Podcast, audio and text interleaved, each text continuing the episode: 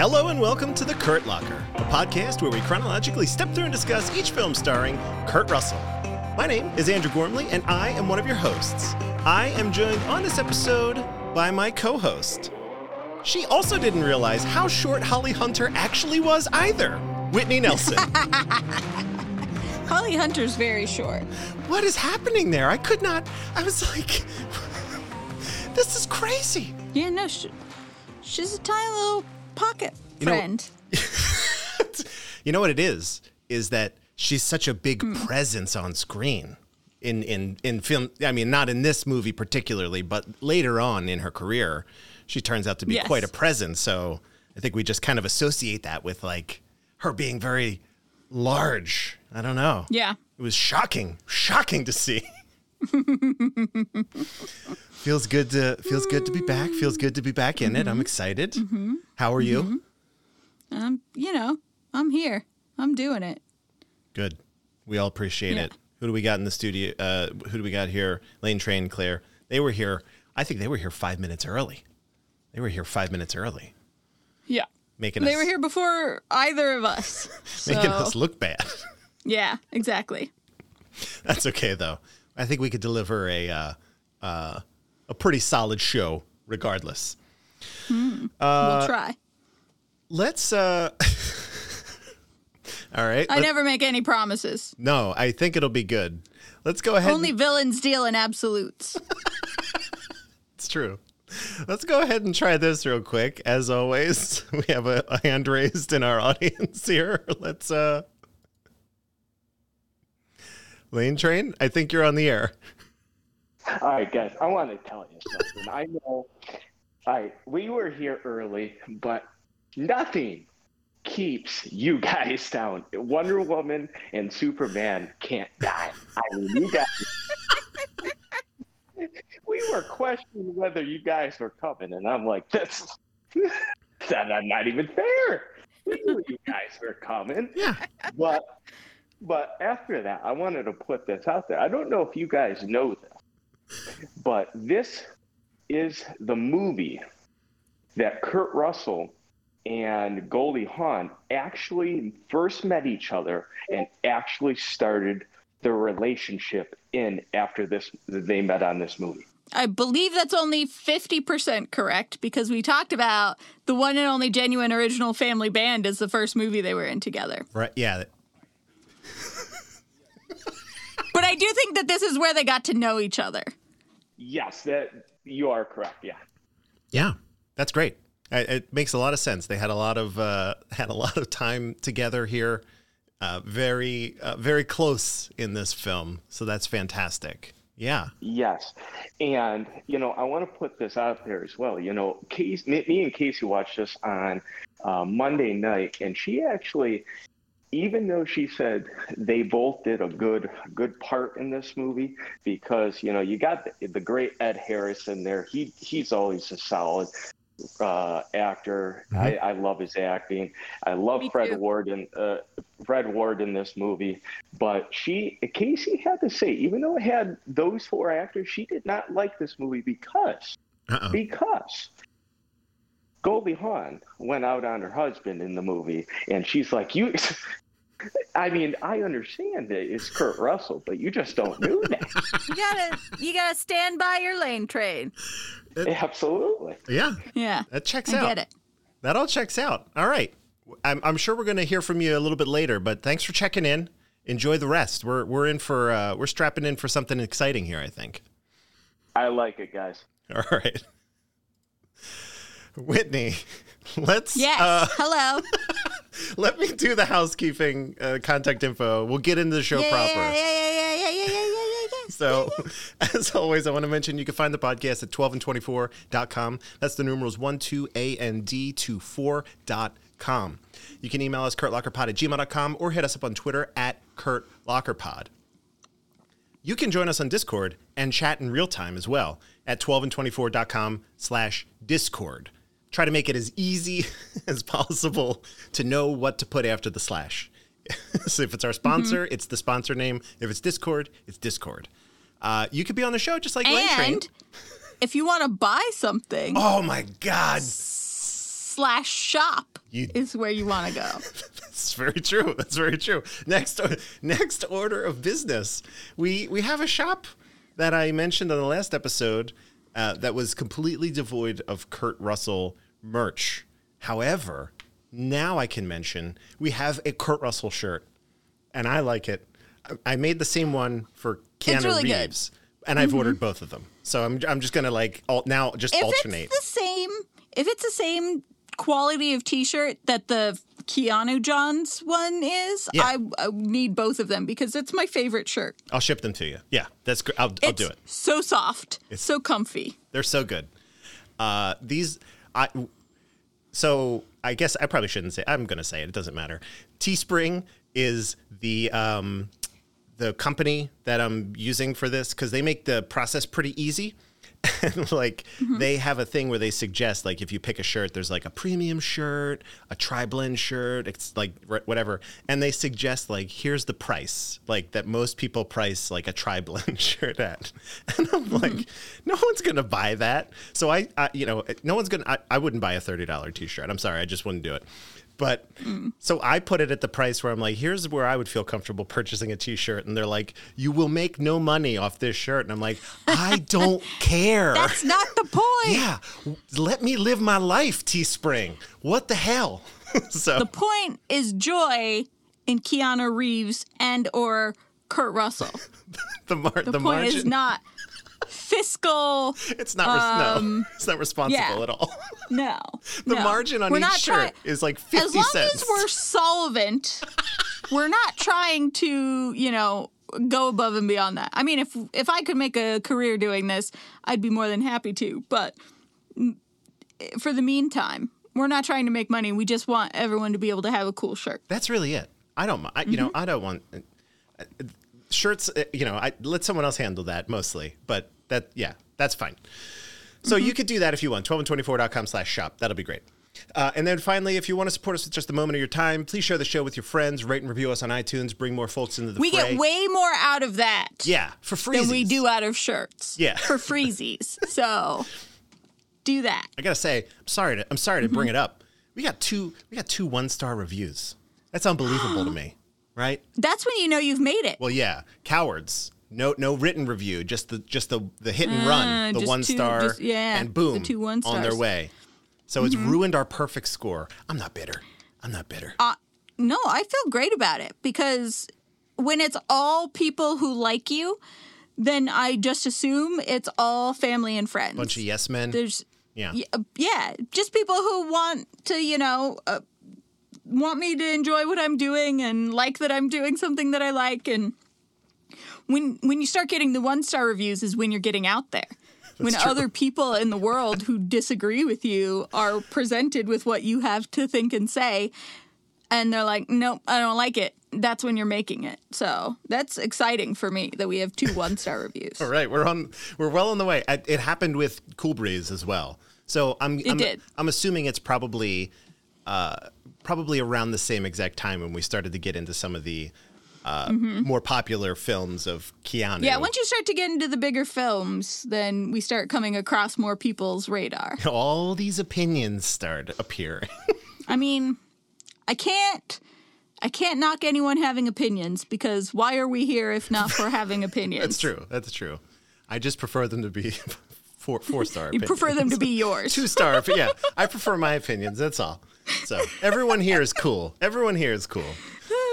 So uh, yeah, r- offset some some uh, some j- jackasses if you want. Uh, just you can do the five star hit and run too. You don't have to actually write anything if you don't want to. That's fine. I've taken up enough of our time with the housekeeping, but Yeah, what are what what are we here to talk about today, Andrew? all right. So today we're talking about the film Swing Shift.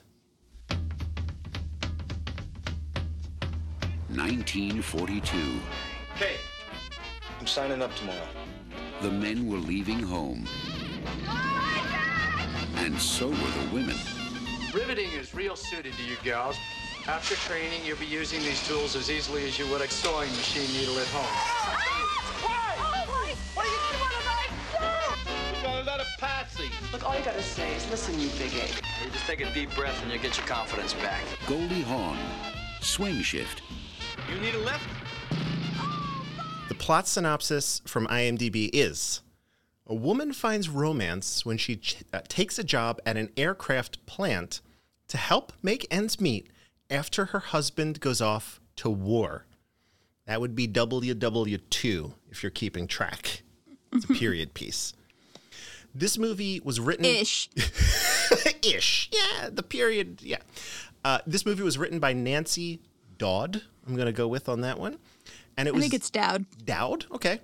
And it was mm-hmm. directed by Jonathan Demme. If that name sounds familiar to you, it's because Jonathan Demme has directed some straight banger movies. I'm hmm. talking Silence of the Lambs, Philadelphia, mm-hmm. Adaptation, The Manchurian Yep. Candidate. The dude Yeah. makes great movies. Uh-huh. Co- Co-starring alongside Kurt R, as we as we found out, Goldie Hawn, Kristen uh, Christine Lahti, Fred Ward, Ed Harris, Sudie Bond, Holly Hunter, and Patty Maloney. Whitney, tell us what those critics and audiences are thinking about Swing Shift. All right. Well, we've got a pretty um well, let's just say we have an 87% critical score on Rotten Tomatoes. We have a v- pretty wide swing there going to the audience score on Rotten Tomatoes of 41%. No, pretty big valley between audience and critics on this one. interesting. Roger Ebert of the Chicago Sun Times gave it three out of four stars and said, There's no suspense and no big emotional payoff, but the movie is always absorbing. Hmm. Okay. On Rotten Tomatoes, user JJNXN, I don't know how you would say that, Jinxon. Zings. Jizzings. Dash one. Dash one gave it three out of five stars and says, Doesn't swing quite enough. Nice period feeling and an interesting premise that doesn't have that doesn't get a lot of attention women's role in the workplace during World War II. They should have focused on that and left the weak love story out, and it would have been a better film. Interesting. Okay. Most importantly, both Oh. Claire's mom and Claire's dad Oh no! sent in their opinions about this film. Claire's mom says, I truly loved this film, warts and all. I think the reason it was not well received is people could not understand the breaking of social norms, and in the end, this film fell right back into social norms, which was disappointing and unbelievable given the offenses. But possibly not out of the realm given the exhaustion factor of creating new social norms. Maybe just easier to pick up and move on but that there were seemingly no real consequences isn't really believable and maybe not even great storytelling because it is not big and dramatic. Still, I think there was some truth to it. Things don't always wrap up neatly, but sometimes they do just keep moving forward, particularly in the moment before hindsight kicks in. And this movie was just a series of moments. Two thumbs up from me. Oh, okay. All right, Claire's mom. Uh oh. Yeah. Oh, Claire. Claire's raising her hand. If I pulled the wrong review. no. I searched for swing shift. Claire's coming in. Here we go. Flying Claire in. Uh huh. Uh-huh. Claire, you're on the air. Hey, can How's you it, hear me? How's it going? We got you. Yes, we can. It's great. You read the right review. Uh, Yes. I merely wanted to add the postscript. I just wanted to add the postscript that um, mom did not have me send this in, but the beginning of the movie really resonated for her because her father did the Ed Harris role in this. He was having a normal Sunday, and then Pearl Harbor got attacked. And by the time Eleanor Roosevelt was making her radio broadcast, he had decided to enlist in the Navy. Wow. Um, Oh, so wow. this actually resonated with our family for that reason. Uh, the wrinkle being that mom's dad was 15, so he was telling his mother, not his wife, "Oh, by the way, I leave for the Navy. Dang. Don't try to stop me." That's uh Wow. that's intense. Yeah. Once again, people of a of a of the previous generations really really outclassing me in every possible uh, ev- at every turn, really. Basically, children. Yes, I get it. That's great. That's that's quite a story. I, I will now let you read my dad's review. Uh, this, this podcast is the only forum in which my parents let me get a word in edgewise. So I, I'm sure they're going to love to hear that on the episode. So, Whitney, what does Claire's Yes. dad have to say? Claire's dad says, while the factory scenes were riveting, I'm assuming that's pun intended. Hey. The overall pace was confusing. We waited for the other shoe to drop, even though the first shoe seemed out of place. There were great performances, 100% strong. Stars did their homework on period appropriate behavior. Demme's subtle nod to issues he couldn't spend time on were much appreciated, such as no reference needed for most applicants, followed by black women needing proof of a high school diploma, and men being embarrassed to be 4F, which is medically exempt from the draft, because it meant homosexual unless proven otherwise. Wow. That's some context that uh, I uh, I had no idea about, but um, good to have in, Yeah. in reference to movie. I'm glad Claire's dad brought it up because I was going to, and this just makes less that I have to say later on down the road. okay. Claire's dad beat me to it. He sure did. All right, Whitney. Mm-hmm. What are you thinking about this one? Uh, did it work for you? Let's uh, let's let's talk through it. I did not like this movie. Whoa. Okay. All right. Tell me Mm-hmm. all about it. I think that this is a movie that is carried purely on star power. Okay. It's an incredible cast. Fred Ward is great. Ed Harris is great. Kurt Russell's great. Uh, uh, Goldie Hawn is okay. How dare you? That's Kurt Russell's life partner you're talking about. I know, and good for him, but I don't love her in this movie. Okay. This is a movie that is just a snapshot in time. It doesn't necessarily, it kind of starts at a beginning, but it definitely doesn't have a middle in the middle and an end at the end. It just kind of goes from the beginning, um, oh, uh, which is realistic because that's how life goes, but that's really not why I watch movies. Um, I do feel like the lack of consequences bothered me. And I definitely feel like Goldie Hawn just being like, I'm going back to my husband and we're going to try and make it work even if he hates me. And it just kind of petered out from there was not a satisfying ending, which, you know, all those things separately are, are fine, but like put them together. And this movie was, it was engaging in the fact that the performances were good. Mm-hmm. But across the board, it's a bunch of people who are neither likable nor unlikable. They all are complex people with complex stories and they all do shitty things to people, but they also all have shitty things done to them. And there really is no moral to this story. Mm-hmm. Mm-hmm. I don't like we've talked about this before in Cool Breeze and I think in in Kurt Locker, but I don't understand why this movie was made because it doesn't tell a story. It doesn't have a point of view strong enough for me to take anything away from it. So I don't know why they felt the need to make this movie. I do think that the women going to factories when all the men were away and the that role uh, that women played and how the men that stayed were resentful. Um, and you know all of that part of the story is very interesting and very authentic and a viewpoint you don't see that often. But i also don't feel like the movie was focused on that. The f- movie was focused way more on kurt russell and goldie hawn. And then it leaves with barely a goodbye and they go their separate ways and never the twain shall meet again. Yeah. So I I really didn't understand the who had the drive to make this movie. Now I I am given to understand that there's two cuts of this movie and one is good and one is not. I didn't know that until after already having watched the movie and I don't know which cut I saw.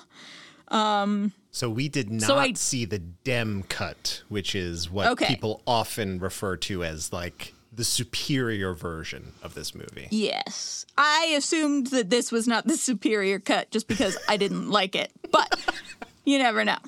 Uh Um, I think that the overall, I I thought that they did a good job of doing period enough to get by. I think it was still very 80s looking. Um, whoa. So that's an int- so okay. So all right. So Sorry, I got distracted by the chat where Claire just said Ed Harris's penis is in the theatrical cut. Uh, yeah. So so that that is it is in the cut that we saw. I don't know if you noticed it. Is it? I didn't see it. Okay. I gotta go back now and watch that. And I just wondered. I, my thought was, was it his idea to be fully naked under a towel? He didn't have to be.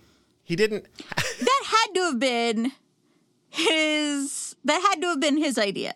There's no costumer in the world that would be like, you can't wear underwear for this. Yeah, it was the twig and berries. It was the whole situation. Really? I gotta go watch that now. I wanna I wanna see Ed Harris's situation. It's the it's in the first two minutes, it, like Yeah. as he gets out of the shower and sits on the chair. Mhm. It's all yeah, no, I can picture exactly that in my mind, like Yeah. when he was in the towel, because I was like, "Ooh, Ed Harris looking good." When he was in the towel, And then I just didn't notice the whole situation. you get a glimpse behind the curtain, as it were. Spicy. this movie's rated PG, by the way. Mhm. So there you go. Um, what were we talking about? I don't know. I got majorly mentally sidetracked. Okay. No, I was talking about how it's not as period as I would like. Correct. Yeah. It is loosely period. It's like period in the way Happy Days was period, which is to say, not very much, but enough to get by. Um, I feel like there was a lot more research that went into the script aspect of it than the filming aspect of it. The colors were 80s, the the just overall everything and that house setup that they had for the like walkway with all the houses going off of it. Yeah. Well, I know that those exist. Um, it looked like a set. It 100% did not look like real homes at all. Mm. It looked like it was built in a backlot, and that really bothered me because it's how hard is it to find a cul-de-sac or something? yeah, that looks exactly like that. Yeah. So yeah, the overall I feel like it was just period enough, but it wasn't really period, so you can't really look at it for that. I think that Goldie Hawn is not enough presence to carry as much of the story as she was in. I think Kurt Russell is enough of a presence. I think he did a really good job in this. Um, I think that he the fact that his character is so pivotal in the story and then he just goes off 20 minutes before the end of the movie and he's never heard from again Yeah, it just disappears, goes on the road. is is frustrating as a viewer who's more attached to Kurt Russell than she is to anyone else in the story. Yeah. Um as a like I don't mind people leaving and not hearing from them again overall, but when the most it's the most engaging character, it's like, wait, no. Bring him back and send somebody else away. right. Get rid of anyone. Yeah, anyone. Um so yeah, I mean that's really all I have to say. I don't really have too many other things to say other than that cat that was being dragged along on the leash was so unhappy it made me laugh very hard. Who are these people that are walking cats? I thought that Oh, was a the- relatively new development in our society. It is a relatively new devel- development to my knowledge because the only people I know that walk their cats are definitely younger and definitely in the like upper middle class. It's like a it's like a real white person thing to do. I, didn't know that people did it before like now. Yeah. I, so I was down in Philly about a week and a half ago on a on a shoot, and it was in like it was in Rittenhouse, right, which is like a pretty Mhm. affluent part of the the city. And I'm like unloading all of my gear, and I turn and there's this lady like walking a very pissed off cat. Like it was, Mhm. it's all. You know, you, you can just tell when a cat's pissed off. The tail's going. Yeah, yeah, The, the, yeah. all- the hackles are up.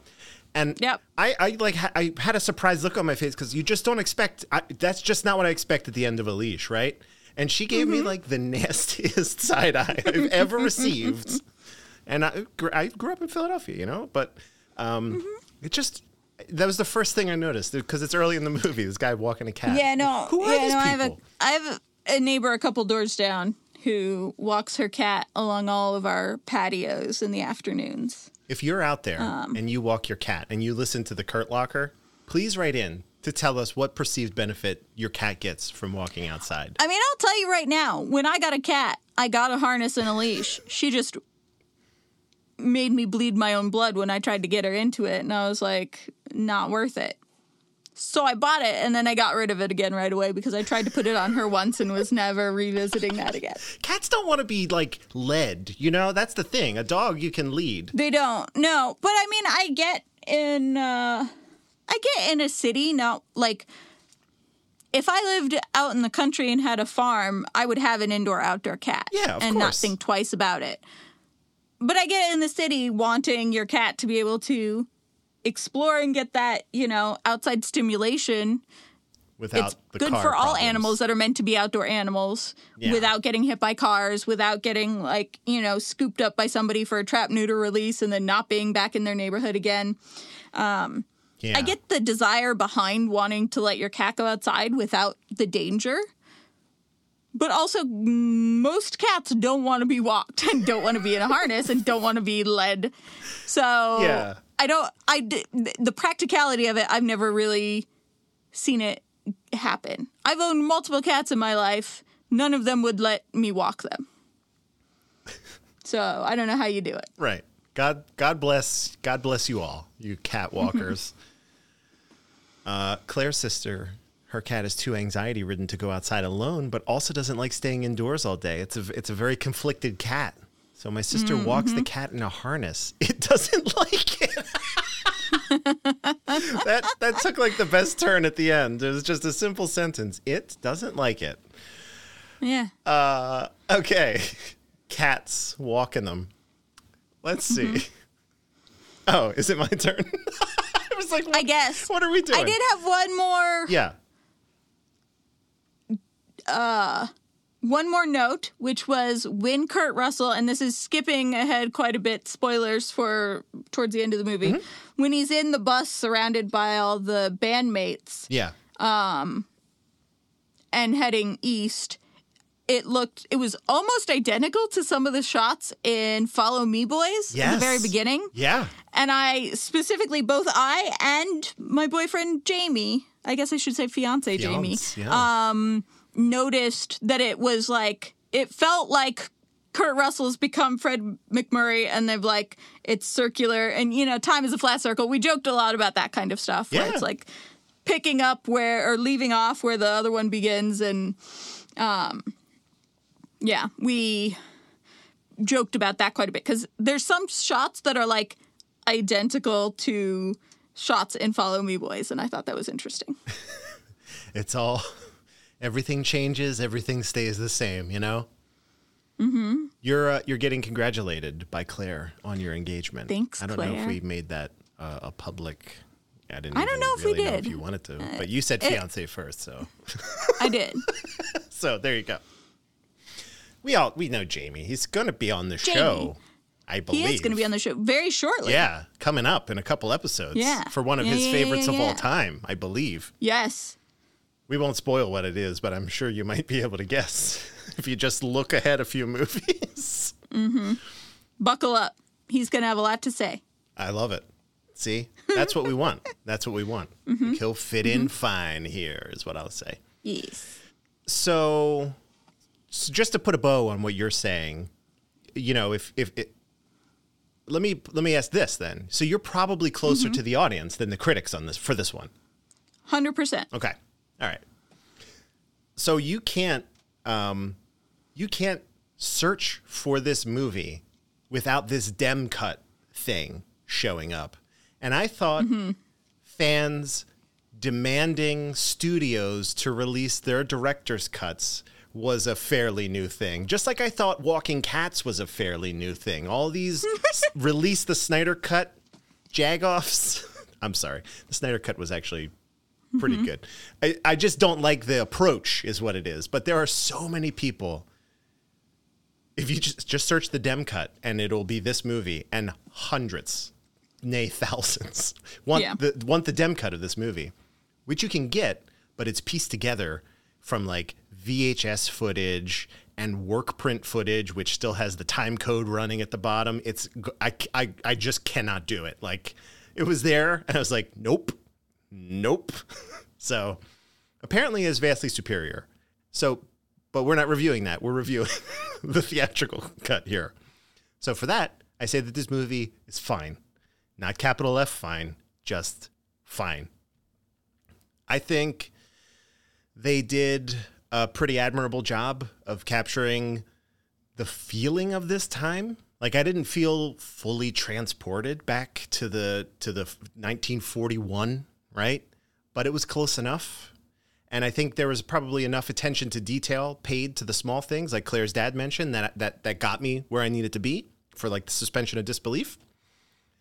I think probably the worst aspect of this movie is that it focused too much on the romance or the affair or whatever we want to call that between um, uh, Kurt's character and Goldie's character, and not enough um, between the friendship of Goldie and her neighbor. That was a story that I wanted to see more of. Not, I mean, the Kurt thing's great, but I wanted the the friendship thing because they they position it in a way where they like kind of influenced each other in nice and meaningful ways. And I was like, that's really great. Apparently, that's what the Demme cut is. And it's sad that we don't have that. I think I just heard a sound that said, Whitney, are you still here? Whitney's gone. I'm by myself now. Look, she said early on that she has a Claire, you're that's right. I'm never alone when I'm on the Discord. So I'll just keep chatting, I guess. And when Whitney gets back, we'll I'll I'll reiterate. Oh, there she goes. She's gone from the studio. I wanted more of the friendship thing. I don't know if she heard that, but I'll I'll reiterate it a little bit. The friendship thing really reminded me a lot of Demme's later films, and I'm speaking almost exclusively about Philadelphia. The relationship between Denzel and Tom Hanks in that movie really I think there was something that was mirrored or started here in this one between uh, Goldie and uh, Christine Lahti's character. And that's really what I would have wanted. So now we're going to vamp. Let's get um, let's get Lane Train in here. Let's see. Let's see. Here we go. Lane Train. Mr. Gormley. There you Mr. go. Gormley. Here I am. All right. Claire, All right, Claire's so- getting in here too. Let's do both. It's an improv. We're we're doing improv now. Let's go. All right. So, you know, I wanted to put out there, I was kind of thinking about this, and I, I kind of agree. It wasn't really, I would say, without the cast that they actually had, I kind of agree with Whitney. It wasn't an overall great movie. Um, I think Kurt Russell did great. I agree with her. Everyone did great. I think uh, Goldie Hawn, I think for the period of what her role was, I think she did good at it. Uh, it's not her general role.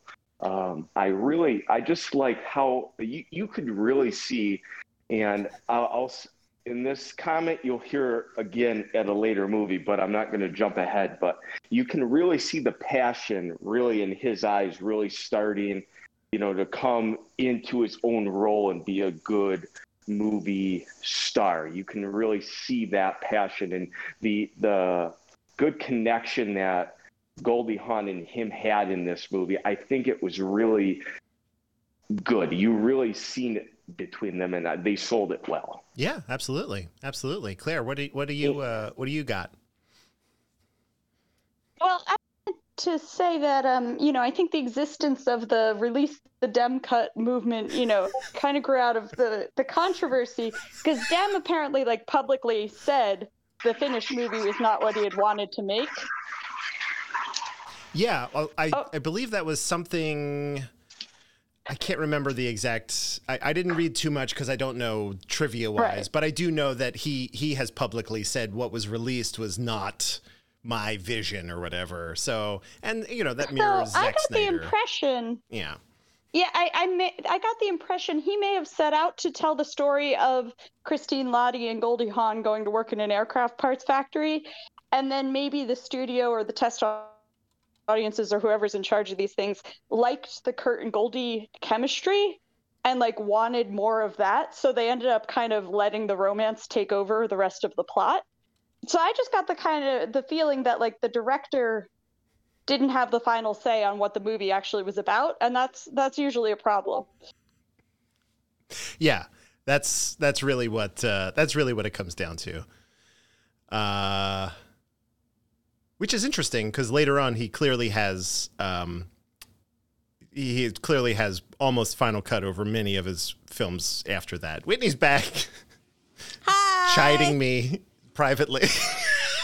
Yeah, no, I sent him a message. I was like, "Whoa!" I get disconnected for two minutes and there are And you two new replace me? co-hosts. with Lane, Train, and Claire. Look, it was only temporary. You know, I want I didn't want to go too far into my my speaking points without you. I'll say Yes. um I'll, I'll I'll I'll reiterate what I said very quickly is that I don't know where you exactly dropped out. The thing that I wish they would have uh, focused on a little more was the relationship between Goldie and her neighbor rather than uh, Goldie and Kurt, um, which I thought was which, which, which I thought was good. But apparently, even Jonathan Demme said that the movie that he made was more about these two women as friends than it was about this affair. The affair was kind of a side thing, and I think that's a I think that was just a much more interesting story as far as from what I could tell at least yeah, in the context of like their whole lives have changed, right? They they were well. So Goldie's whole life had changed. It seems like the Yes. character played by Christine was kind of marching to the beat of her own drum. So they kind of centered each other. Um, You know, Goldie came a little bit more to the center, and likewise for Christine's character. I so that that energy really kind of reminded me the energy of their friendship. I got like vibes of uh, his later film Philadelphia, the relationship between Tom Hanks and Denzel. So I think that Yeah, he's yeah, great yeah. at. I think he's just great at relationship stuff. That's one of his specialties. So at a high level, uh, just like Claire, I kind of infused my grandparents' story into this. I think um, my grandfather, um, basically right after uh, world, you know, right after the bombing of Pearl Harbor, enlisted in the army, went over. Uh, my grandmother at the time, uh, she was working at the Arsenal Business Center in Philadelphia, where she, she made bullets, Okay. and that was like, and, Yeah. and uh, not not just bullets, but like artillery, like Yeah. and I was like, Yeah, yeah. damn, grandma, that's badass. and they had not met each other yet. But when he he came back for shore leave for I think it was like a week, he said, and he went, uh, you know, him and his buddies in the squad or whatever, uh, went to the Trocadero. Which at the time, uh, that was where my grandmother was a burlesque dancer. So that's where, yeah. So, so saucy. yeah, so that's where they met, and uh, apparently things went really well. And decades later, here I am. So, uh, Oh, that's fun. so that's kind. Of, I love the, you know, it's it's not exactly period like like you were saying, but like I think the Mm-hmm. the major beats are there, like oh, dancing, the shore leave. I, for sure, for sure. I just yeah. kind of like I filled in the blanks. I was like this this is great. This reminds me of the story that my grandpa used to tell. Yeah, my grandmother was a school teacher, so not nearly as scandalous, but similar kind of story with my grandparents. Yeah, Grandpa was, I think, a pilot in World War II, and Grandma was a school teacher, and they met, I think, while he was enlisted or just after. I'm not sure which. I don't remember exactly, but it was. It's yeah. Yeah, it's great. I mean, you know, obviously it's not the the meeting is great. Not the circumstances necessarily could have been Yeah. better, but um, pretty cool stuff. Pretty cool stuff. I I always thought that that was kind of a cool thing to to be able to see it from my grandmother's perspective of not you know, she, I think she was basically a kid, and now she's working making bombs. Right? I was like, that's Yeah. an interesting change. You know. Yes. Um, and I think that was conveyed pretty well here. But again, It was. overall, it kind of like I wish it had been more about that. yeah, it kind of all falls apart. They focus on the wrong stuff. I don't really. The relationship drama for me was the the the love triangle was like the least interesting thing that could have happened. I think mm-hmm. so. Mm-hmm. That's when it kind of all. I was like, Ugh. I mean, and I don't know. I don't feel like there was compelling story wise. Obviously, they had chemistry and they were drawn towards one another. I don't think there was enough of a motivation for her to change her mind after saying no for six months to saying yes. And I don't buy Kurt Russell's character dating a married woman for two years. yes, exactly. They, I mean, they gloss over Two that, that it's the whole. together. You know, that's the whole time that her husband is is deployed. Right? like he comes back for a he- weekend. She's constantly like, I'm a married woman. And he's like, whatever, dude. and I don't buy that. I don't buy that with how the rest of his character is. yeah. Um, I think that that conversation of you're going to have to leave him or you're going to have to leave me would have come up in those two years before Ed Harris comes back on leave for 48 hours. I don't buy Yeah. that part. No, I, I, I, that checks out for me also. No way in hell I'm dating someone for two years and they're like, well, but I have a husband. I would be like, bitch, no, I'm your husband. Yeah. I live in your house now. Yeah, Basically, all my stuff's here. yeah, yeah. So it's a very uncertain time. You know, she, I, one of the women said she, you know, she received a letter. She's like, only, it's only two months old. It's like, yeah, you don't know. You don't know. It's fine. Mm-hmm. Yeah, I feel like I'm pretty much right there with you. Maybe, maybe I, because I had a like a little bit more of a personal connection. There were parts of it that I didn't like, but overall, I thought it was pretty entertaining based on the performances. Um, a- and again, I should be clear that it's not. It, it was not necessarily like Goldie pulling me through this thing. However, I will say that she is so fucking funny, like when she wants to be. There was like a scene, like her little mannerisms, like the elbow on the piano, like that. I mean, mm-hmm. she was. That, that was like that was great. I really, really enjoyed some of the things she was doing here. I definitely think she has chops. I don't think that any of them are highlighted in this movie. I think that that who the character is does not allow her to have the leeway to use her like great sense of comedic timing and whatever. Right. I think if she had been a little bit more slapstick, I would have liked this movie more.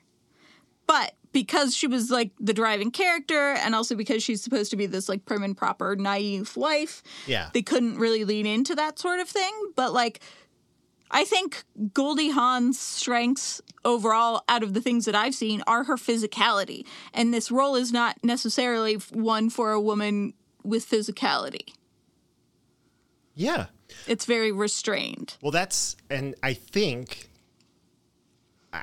again, I the story is uh, it's all third hand as far as I can as I could tell from this Demme cut thing. But apparently, her and Christine Lahti were co-leads, right?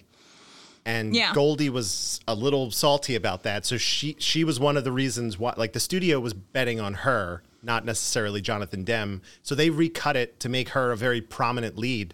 I think that makes the, the film suffer b- because of I it. do too.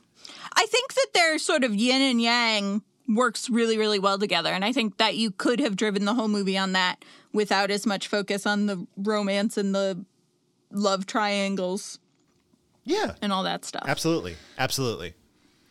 There's like 15 affairs in this movie. and I'm not like anti affair. Do what you got to do, you know, live your best life. Yeah. But but, that's too that's- that's too much to track At the here. end, it's just too much. Yeah, it's just too many affairs. too many affairs. Let's focus on one affair at a time, please. Thank you. Yeah. I had I had various and and uh, sundry notes that I had written that were just little thoughts. I'd like to just get get these off my chest here. yes, Um, please. I, I wrote Goldie Hawn wearing welding goggles! Exclamation point. What do we think about that? Mm-hmm. It's pretty. Does that do it for you? pretty I didn't know it did until I watched this movie. yeah. yeah. Okay. Good. I'm not alone. Yeah. Uh, I I also wrote Kurt in a pink robe. Let's get a remake of Tank Girl with Goldie Hawn now Oh! as Tank Girl. I'm into it. Let's go. Take my money. Yeah. That would be hot. I'd, I'd, I'd pay to watch it if we can get a Kurt. Tank If we can get a Kurt woman. cameo, right? Uh, kind of like the Christmas Chronicles at the end. yeah, like the Christmas Chronicles. like just a Chronicles. Yeah, little yeah, Mm-hmm. yeah. reverse, like just a little, you know, that'd be good. Yeah. I wrote Fred Ward for the second movie in a row, uh, which is fine. I love Fred Ward. Just really, f- he really Fred Wards it up. Biscuits, what a great Yeah, name. biscuits. what a great. I loved biscuits. I loved the whole character arc that he went through. Yeah, I think he had more character development than anyone else in the movie. I would agree. I would agree with you. We saw.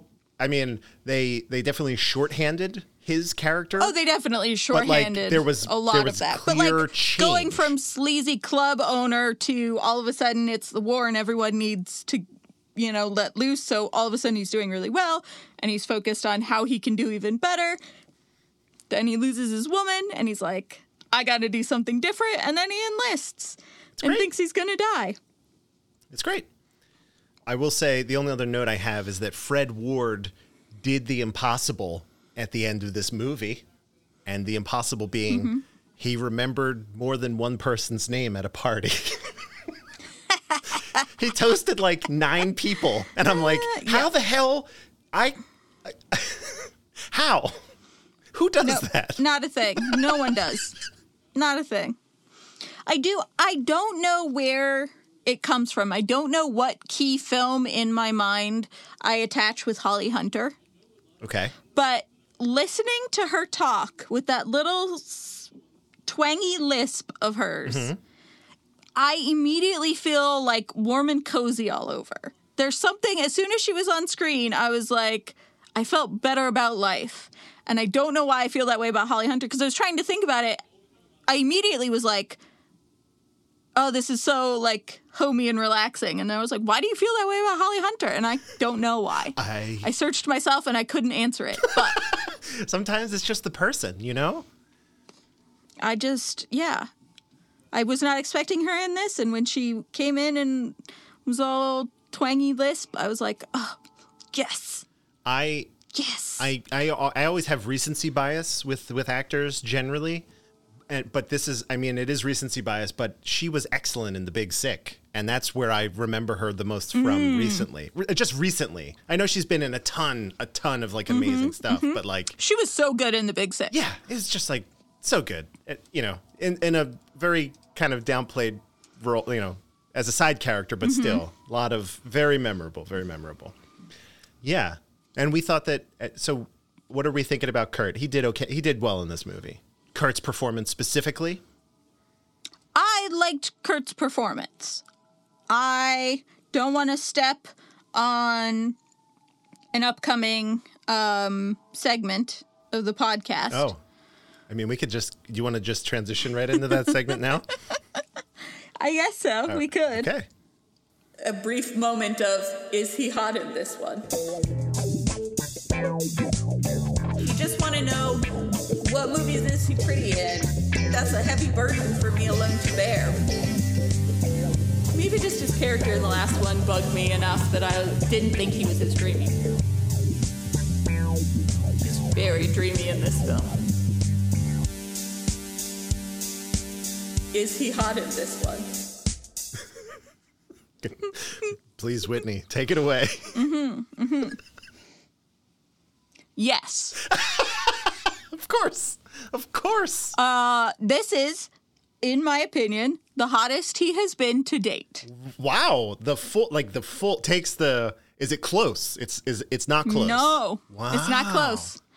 Um, I don't and now previously he's been not as hot because of his character and i don't love his character in this one because i don't he's too opinionated to take a back seat and not be told like i'm in love with you and you're my man for two years i just don't buy that part Okay. it really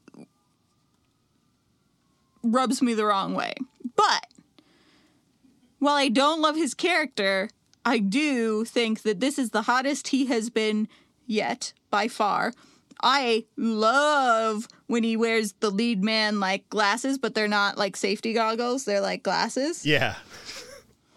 I do think that he was closest in Silkwood probably to how he is in this one. But I think this one, he's more Kurt Russell. I think with the the motorcycle and the music, not that he's, you know, a musician, but just like the attitude felt very authentically him. Yes. And I think that he very much was at home in this role. And I think that's part of the reason why he was so much more attractive um, to me. You know, the hair lengths, we've had all different kinds of hair lengths, and I even hairs.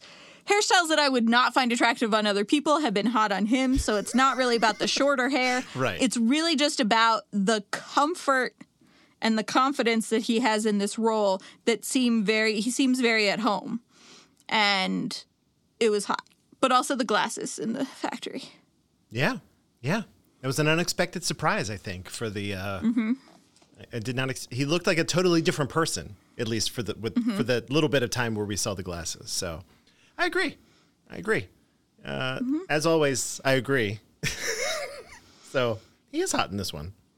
It was great. he is hot in this one and i do think that he is again not the star of this movie but he is the most charismatic driving force of this movie i think both of the lead women are good and i love their relationship to each other but like without kurt russell this movie would not have worked in my opinion Yeah. Let me let me put your feet to the fire here. So, Mm-hmm. um, in this movie, you know, you had to choose. You go in Kurt, you go in Ed Harris. kurt russell Okay, that was pretty easy. I, no Okay, hesitation. Okay, all right, there you go. That's fine. That checks out. Claire, uh, Claire's mom, uh, she agrees. agrees agrees wholeheartedly. This is this is him at his hottest so far. Uh, I'm I'm not saying I would kick Ed Harris out of bed for eating crackers, but if you're putting them up against one another, Kurt Russell wins every time. Of course, of course. Uh, yeah, that seems to track. That seems to track. I kind of uh, when I go in, I don't. I think I've said this to you before. When I go in, when I'm watching the movie, I'm think I'm there. Some little voice in the back of my head is thinking, "What's Whitney going to say during this segment?" and Wayne Train agrees with you as well. Get in the chat, guys. Get in the chat if you're not here. Come on. We have fun. Um, I do think I was like, what? I think Whitney's gonna go with like a yes on this one, but I don't. I don't go uh-huh. so far as to like rank them. But maybe I sh- Yeah. maybe I should be keeping track of the hottest. I think you should focus on the movies, Andrew. I mean, I try. I don't think I you should try. get. I don't think you should get that derailed into where is Whitney going to rank this movie. It's only for a, it's really only for a moment, right? But and it's really only when he first appears. And the glasses. I will tell you the me. definitive hottest Ed Harris movie is Apollo 13. Oh yeah, well that's the yeah Definitively. the big uh yeah that's where he's the head honcho. He's yeah he's got Mm-hmm. a got he's got a lot on his plate on that one for sure. Suit right or not a suit but like the No, like the button down Yeah, shirt. tie. And I think a tie that gets loosened and, Over and takes off at some point. yeah so Mm-hmm. that's a thing that's a thing So I can't tell you the definitive Kurt hottest movie yet. yeah But okay we hey we got But we I have will. a, we have quite a journey to go on still so that's great yeah, we've got a lot of a lot of Kurt Russell. And honestly, he's still pretty hot. So we got a long time, many years of movies. before. so it'll be great. I, I'm curious to see where he where he falls for you in the '90s when when things get, in my opinion, a little a little ambiguous. You know, it's not defined by his hair or and his his musculature think- changes a little bit. He's a little more vascular, Yeah. I'd say. I think it uh, definitely will dip for me in the 2000s. Okay. All right. But then it comes back up at the Christmas Chronicles. It, goes through the roof. It just goes, it breaks through the ceiling. Yeah, when he does his like old wizened cowboy thing, I'm like, man, that's not really my steez. But then when he's hot Santa, that's my steez. Yeah. I get it. I get it. Do you? I mean, I want to empathize with you. Okay. So that sounds better. I'll, you know, when we're there and we mm-hmm. and we run this segment and you make your argument, I'll try to, I'll try my best to to be on your level. Is what I'll say. okay. So, Okay. all right. Uh, yeah, the hottest he's ever been. There you go. Stamped. Stamped. Mm-hmm. Let's do a capitalism, shall we? While I'm doing this, you Let's can do a capitalism. you can check out the cool meme that I built while like literally Uh, mid it's amazing. so I want, I want to tell you about Backblaze. Oh my god, Backblaze! Get in the chat so you can see the meme I made mid show. It's perfect. Literally, you should join the Discord just to see this meme. I'm not gonna tell anybody about it, so you got to do it. 12and24.com slash discord. Let's go. Backblaze. 12and24.com slash backblaze. What does Backblaze do? Oh my god. The price went up.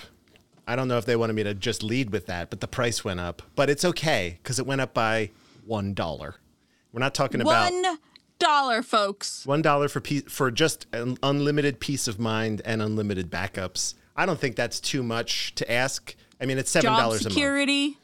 Yeah, If your job has to deal with information. which mine does. It's terrible. Yes. Uh, I have 45 terabytes of data backed up on Backblaze. It's all just up somewhere. There's movie studios that don't have as much data as Andrew does. so I wanted to. Um, hmm. Planet Earth does not have as much data as Andrew does. Let me. I'll, I'll say this, Whitney. There was a time when my server, uh, the one that we often watch movies from, had more films than Disney Plus. I'll just say that. Yeah, yeah, yeah, yeah, yeah. Not So there that you go. doesn't surprise me. I wouldn't even have questioned that. If you had just asked me before saying that, Who's who has more movies, Andrew or Disney Plus, I would say Andrew. Oh, there, that's, that's incredible. Thank you. Uh, and it's all backed up with Backblaze, which is incredible. I've been a customer for like a whole decade, and I have the receipts to prove it. I was a customer when they were $5 a month. But over the course of 10 years, their price has gone up exactly $2 per month, which is Can't beat it. not bad. You can't beat it. Backblaze is an app that sits in your menu bar on your Mac or your taskbar on Windows quietly and intelligently, backing up throughout the day or at just the times you specify. So if you don't want to have any backing up happening during your workday, you could say, hey, from 10 p.m. to 8 a.m., that's when you back up Backblaze. Or you could just let it run at its at its leisure, I guess. Uh, If you lose a drive, like if if you have a drive failure, which happens more frequently than anyone really likes to admit, you can just mm-hmm. re-download all of your stuff, or they can load your data onto a drive, mail it to you, you offload it, and mail the drive back to them when you're done.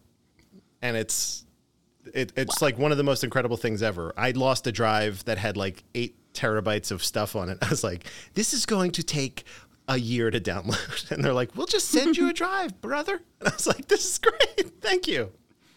Amazing. All of your data is encrypted, it's completely safe. No one at Backblaze has access to it. Uh, but that requires you to be very diligent about remembering your password because if you lose that, then you, you then you don't have access to it either. Just a just a thing, uh, but it is very cool, very encrypted. We have a 15 day free trial for you to orient yourself, see if you dig it.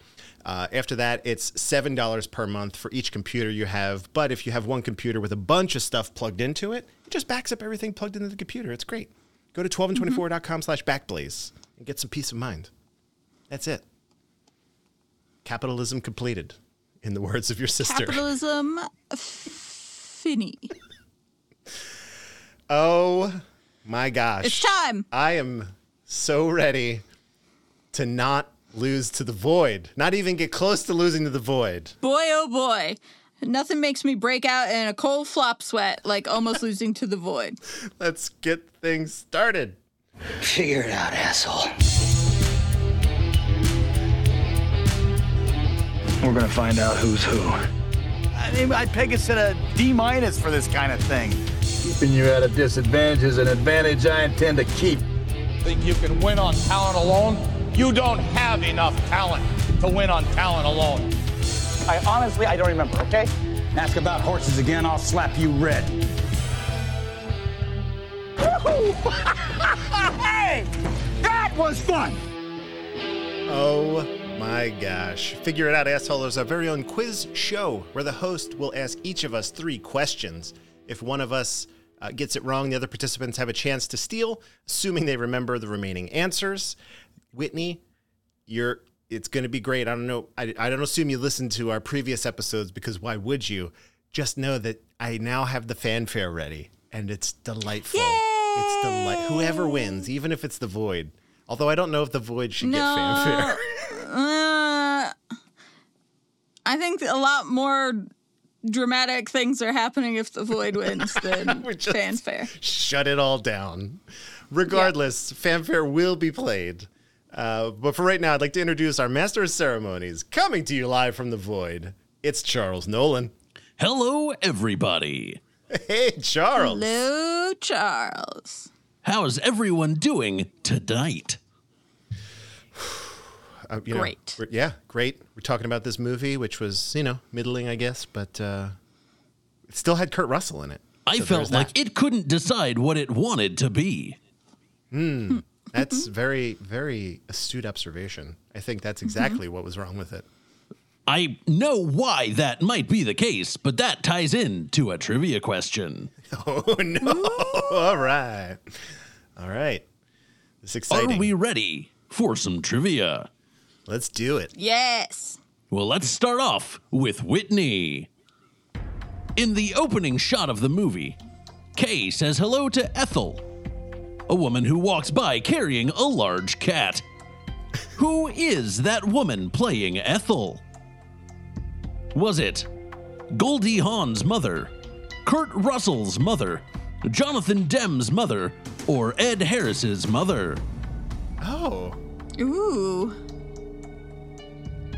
Oh, I have no idea. Uh, Goldie Hawn's mother? That is correct. Nicely done. Nicely done. Andrew. Okay. In that same shot, Jack Walsh yells to a neighbor about the volume of the song they're playing. Which Andrews Sisters song is playing? Oh, no. Is it Boogie Woogie Bugle Boy, Toolie Oolie Doolie, Well Alright, or Bei Mir Bist Du Schön? Uh, well, all right. That is incorrect. Steal Whitney. Bei Mir Bist Du Schön. That is correct. Nailed it. Well done. Yeah. Back up to Whitney. Okay. This movie was originally written with which actress in mind for the lead role? Hmm. Was it Lily Tomlin, Jane Fonda, Candice Bergen, or Diane Keaton? Whoa. Jane Fonda? That is correct. Dang. Crushing. I'm looking out on these. After Jane Fonda's agent passed on it, they rewrote it to be more of a comedy, which I think is part of why it was so scattered. Moving on to Andrew, try and get on the scoreboard. wow. When Hazel asks Biscuits if she can sing right after the war has started, one of Biscuits' employees brings him a coffee. What is this employee's either name or nickname? Okay. Knuckles, Bruiser, Boxer, or Shiner?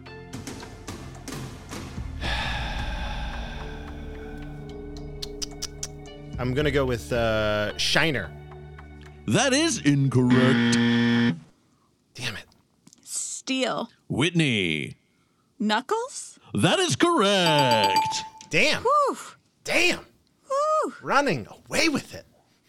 Yeah. Back up to Whitney. Which of these musicians was considered for the role of Lucky? Whoa. Rick Springfield, Neil Young, Bruce Springsteen, or Bob Dylan? Every single one of those blows my mind.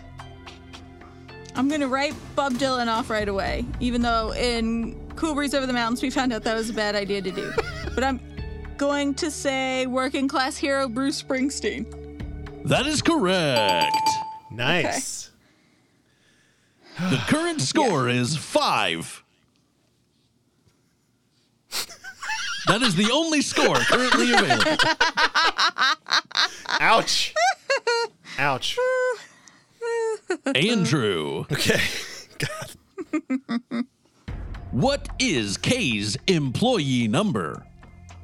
Oh boy. Is it 25625, 57255, 67286, or 85720? Oh my god. Um. two five six two five. That is incorrect. I don't remember any of them that you said. 85720? That is one of the ones that I said, but is incorrect. Oh no. Hey, I'm just glad I got one of the ones you said. That is a void point. the correct answer was 67286. God. That was right in the middle there. There's too many numbers in a row. Ruins Too my many day. numbers. Okay. I disassociated after the first number of the first sequence.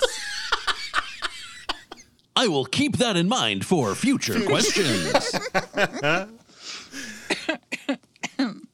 Back up to Whitney.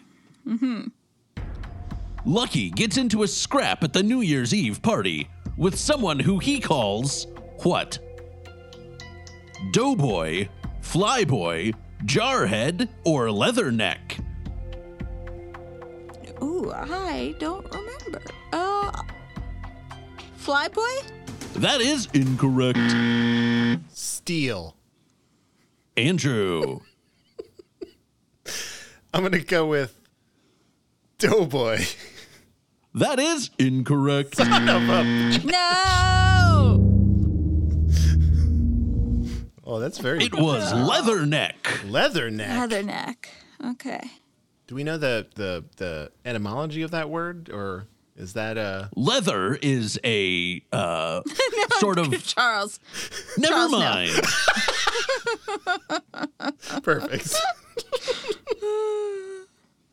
For the final question of regulation, figure it out, asshole. Andrew. Across the street from where Kay lives is the Bayshore Market, which, according to its sign, has everything for what? Oh God. Is it the table, the kitchen, the home, or the stomach? I'm gonna go with the table. That is correct. I got one. Nice. Mission accomplished. Congratulations. On my one. we now move on to the bonus round. We have three bonus round questions.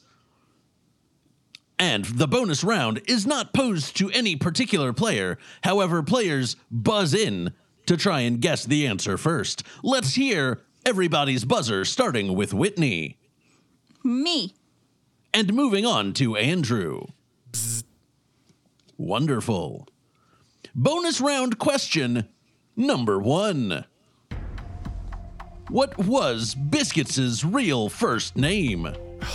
Me. Whitney. Alfonso. That is incorrect. No! Whitney. I didn't get to hear the answers. Andrew, you have a I chance to ruined steal. it for you. I ruined it for you. Aloysius. That's my answer. That is incorrect.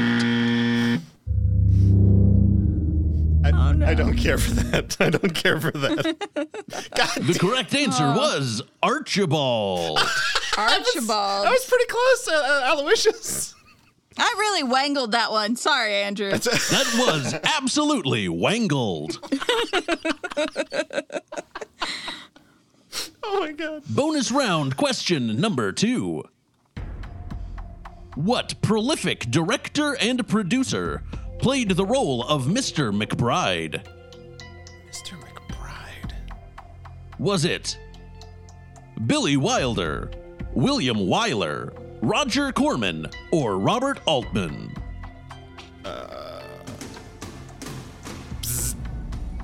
Andrew.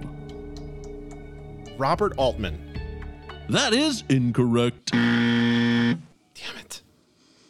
Oh, I don't remember who else you said. Uh, Billy Wilder?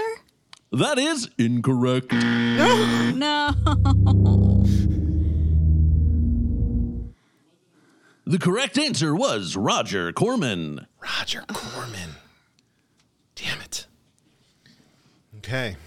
There is one question left. In Figure It Out, Asshole, the current scores are Whitney, 5, Andrew, 1, The Void, 4. no. Whitney. okay. Oh, no. oh. All right. The final question. Yes or no, was Lucky Lockhart a manic pixie dream boy? Yes. I mean, me. Whitney. That is correct. Phew. Dodged the bullet on that one. Yes. And that means with a score of six to four to one, the winner is, and for the first time with fanfare, Whitney. You were meant to be here tonight. Oh, listen to that. oh, boy. It's so victorious. Oh. Fans of Kurt Russell might know that this is from the film Miracle, which we will not be watching for a very long time. Take a lap, you know? One. I am in my head. and I've got my fingers in the air like, I'm number one. I'm number one. I'm number one. But I'm in my office alone so no one can see it. We'll get a Vuvuzela going here, some fanfare. It's incredible. Ah, that was close. Really clutched it at the end, though, Too Whitney. close. Well done. I don't. I don't appreciate how close the void is getting these days. we got to step up our game. We got to watch the movies like In- three times before we step up to the void. I just got to pay attention to the movies instead of thinking about if you That's think so hard, Kurt Russell though. be hot in them or not. I'd way rather think about whether or not Kurt Russell is hot. That cannot be a trivia question, simply because it's answered earlier in the show. it's true. right, of course. Of course. We have a um, Claire, uh, just really quickly, Charles. Uh, Claire has done the Lord's work here. Leatherneck is a nickname for U.S. Marines derived from the 1800s era uniform, which included a stiff leather collar meant to protect your neck during combat. There you go. The, more, you know. yes. yes. There it is. Fantastic. Well, now it's time for Figure It Out Audience, where I pose two questions to our listeners. They get a chance to answer on social media and get shouted out in the next episode. All right. Last week's questions were There's a thermometer on the front porch of the house that Karen, Dolly, and Drew live in. What chocolate covered product is advertised on it? Claire Marinello guessed Reese's Pieces. The correct answer was Ex-Lax, Well, there you go. There you a go. strange branded thermometer to have on your porch. Indeed. The second question was What airline did the crew take to go to Los Alamos? Claire Marinello correctly said that it was American Airlines. There we go. There we go. Congratulations, Claire. Claire, you did it.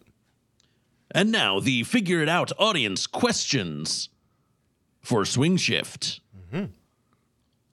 Question number one How many seconds pass in the movie from when Jack pulls up in the cab to when he finds the trio in Hazel's house, the anxiety growing exponentially with each second? Hmm. Hmm. And question number two What words are sewn into the lapel of the outfit Kay is wearing when Jack first comes home? Tweet to me on Twitter at the Nolan, T H E N O W L I N, with your guesses. And if you're right, you'll get shouted out on the next episode. It's a great deal. It's a great deal. It is a great deal. Join in the fun. It's the it's the funnest part of every episode. The trivia. Get in here and do it. Yeah. Do it with us. Let me ask Charles, could they also reach out via Discord to answer the questions? Yes, I will say that you are able to reach out via Discord to answer the questions. Okay, just another reason to get on in there. Just another reason to hop up in that Discord. There it is. There it is. Well, Charles, as always, thank you for putting in the time and and doing this. I, uh, you know, we both very much appreciate it. The, the listeners very much We do. appreciate it, and uh, yeah, it it must be a tremendous amount of work. But thank you. It is always so, so, so much fun. All right. Well, I guess um, what do you what, what what's happening in the void tonight? Anything good, or is it just um, same as it ever was? Same as it ever was. A whole lot of nothing. Okay. Once this is over, I will go into nothingness and I will stop making sense. I don't know what I don't know how to wish you well for that. I don't know if that is even a thing I should do, but I, you know, have uh, I, I'll talk to you next week, I guess. I will talk to you next week. It is an enjoyable semi existence. Kindest regards, Kind- Charles. Kindest regards. Kindest regards to all of you. Oh my! Whew. Once more, we have fended off the void. We've done it. Just barely. I contributed At least with a greater nothing. margin than than last time. It's true. It's true. I guess not a greater mar- greater margin, but Came out it felt, swinging. It felt more in control this time than last time. Yeah, the void was ahead of us at one point on the last one, I believe. That's when it really that's when it really spiraled and I broke out in flop sweat was when the void was ahead of any player. Yeah, that gets that gets dicey quick. Gets dicey quick. Mm-hmm. All right, Whitney. Let's uh let's see here. This is your film. It is. What I've gone ahead and done, if, as you can see, is, is I, I put the plot synopsis in here. Uh, it was on IMDb, I believe. Uh, Not Wikipedia. Wikipedia is like two sentences It for is, this one. and it's like three people are in a relationship during World War II, and things get dicey, and that's the whole thing. You're like, that's not a synopsis. That's not a. That's not a synopsis Wikipedia. That's just a sentence. So, uh, if you want, I mean, you could pick and choose. You don't have to. You know, this isn't much, but whatever you want to do, take it. Take it away. yeah, no. I'll I'll I'll get us through this together Love it. in solidarity with one another. Okay, so the movie is Jack and Kay Walsh are typical of many couples in the 1940s where he is the breadwinner and she the housewife dependent upon him to do the man's duties around the house. Jack believes one of their neighbors in the housing complex in which they live in Los Angeles is white trash. He letting her know so at every opportunity. He shouts it out the door at her Yeah. Rude. that she's a tramp. Really, like I said, no one in this movie is likable. No one's terribly unlikable, but like Ed Harris starts out poorly by calling the neighbor a, a tramp. Mm-hmm. uh, while Kay is curi- quietly curious about her. That neighbor is streetwise Hazel Zanussi, an aspiring singer who does get a chance to sing on occasion at the club managed by her casual boyfriend, Biscuits Toohey.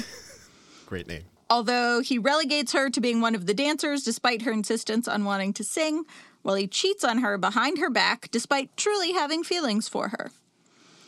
Hazel just wants to make an honest living. Their worlds are turned upside down on December 7th, 1941, when the U.S. enters World War II with the Japanese bombing of Pearl Harbor. Jack immediately enlists himself in the Navy, and while he will send money home, his decision leaves Kay largely to fend for herself. Against what she knows are Jack's wishes, Kay decides to follow the request made by the government to the female population to do their part in the war effort by getting an assembly line job at a factory. In Kay's case, as a riveter at Santa Monica based McBride, a military aircraft manufacturer. Hazel also gets a job there. Despite a rocky start based on how Hazel knows Jack feels about her, Kay and Hazel become best friends in the process, in part due to their fellow female employees needing to stand up to the taunts of their less than enthusiastic male colleagues. Working for a living and having Hazel as a friend results in Kay standing on her own two feet for the first time, including making important decisions on her own.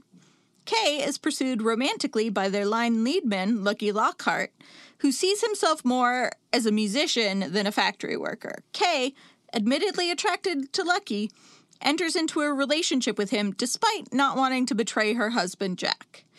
Jack makes a surprise return for a 48 hour shore leave and accuses Kay of infidelity, to which she admits.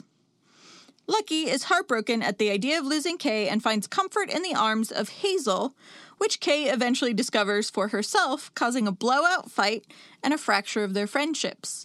Lucky quits the plant and hits the road to pursue his passion of playing music. Shortly thereafter, the war comes to an end, and the women have to return to their quote, normal lives at home. Kay greets Jack as he disembarks from his ship, and they make an earnest attempt at reestablishing their relationship. Meanwhile, Biscuits is sitting on Hazel's porch as she returns home and apologizes for his past behavior. In the following scene, we discover that they're now married. The film wraps up with a heartfelt hug between Kay and Hazel. Hmm.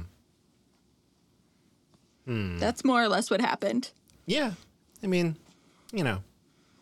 Yeah. There's a lot. That skipped over. I mean, that skipped over my least favorite part of the of the film with the, you know, at least a little bit. So, Whitney, this is the most interest. Well, not the not the most interesting part, but an interesting part. Do you ultimately recommend this film? I do not. Hmm. Interesting. Andrew, do you recommend this film? I don't. Especially given all the other stuff that Jonathan Demme has done and Gold, Mhm. Goldie and Kurt is Mm-hmm. on their own. Uh, and together even, right? Mm-hmm. yeah. This one it, it was fine. It did not it did not hit the way I was hoping it would. So, yeah. That's a that's going to be a no from me. Mm-hmm. Now the most interesting part. Where are you going to put this on your Kurt Russell movie ranking? I don't know. So my initial thought was between the computer wore tennis shoes and used cars. Okay. But when I was really thinking about it, even though I did not like used cars, I think I would rather watch used cars again than watch this again.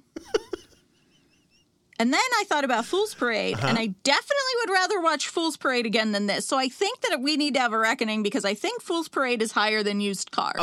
Oh, well, we're well, we're about halfway towards a reckoning, but sure. Okay. Yeah. But I think I'm going to bump used cars down Mm-hmm. and put it between the computer wore tennis shoes and used cars at spot number five. Spot number five. It's in your top five. Okay. That's uh that's pretty good. Mm-hmm. But I think that's that's with the caveat of I need to do a reckoning and put Fool's Parade higher. yeah, the further we get away from it, the uh the more fondly you're looking back on Fool's Parade. It's true. Mm-hmm. Mm-hmm. Mm-hmm. What, how about you? I'm probably going to put this at my number eight spot. So it'll be Oh. under the strongest man in the world but above, now you see him, now you don't. So we're splitting up Dexter Riley films. But um, yeah, I, I kind of feel similarly to you in that, uh, you know, I'm, I'm looking at used cars and I, I was warmer on that movie than you were. Computer wore tennis shoes. I really genuinely enjoyed. Fool's Parade, I liked. Strongest Man in the World, I thought was, you know, it was fine. Mm-hmm. This one, it was fine. Just, but even less so than the strongest man in the world. So, swing shift in the top 10 for now, but uh, Okay. potentially not for very long. Okay. Let's talk about next week. Uh, even though I did not fill in the, The mean name. season. It's the mean season. This will be my Yeah. movie. This is the string Yes. of Kurt Russell films. I believe both you and I have just have no idea, never even heard of these movies. Correct. Yeah. Know nothing about it. So that'll be exciting. I believe if I just do what I like to what I'd like to start doing, I got to get it in the show notes at this point is tell people where they can watch it. Um, because that's what we always get asked, whether through email or through the Discord. So if I type in the mean season, Claire says it's on the Roku channel. the Roku channel. So there you go. So do that. Claire's mom does not have a Roku, but Claire does. So they're going to Claire's house to watch it. Yeah. Oh, uh, this was also what Claire uh, had. I think Claire had recommended this. It's also on uh, Hoopla. Is that the Roku channel? Hoopla. That's available to stream there. Looks like for free. You can rent it on Amazon Prime or YouTube or whatever. Um, yeah. Wow, he looks different. So I'm a little spoiled by just visually how he looks in this one. So interesting. Okay, we did it check it out on Hoopla. Check it or rent it for like two or three bucks. There we go. Whitney. Mm-hmm. That's another successful episode in the bank. I think we saved We some did it. people some time on this one. I think this one was about mm-hmm. two hours. We're we're well under that.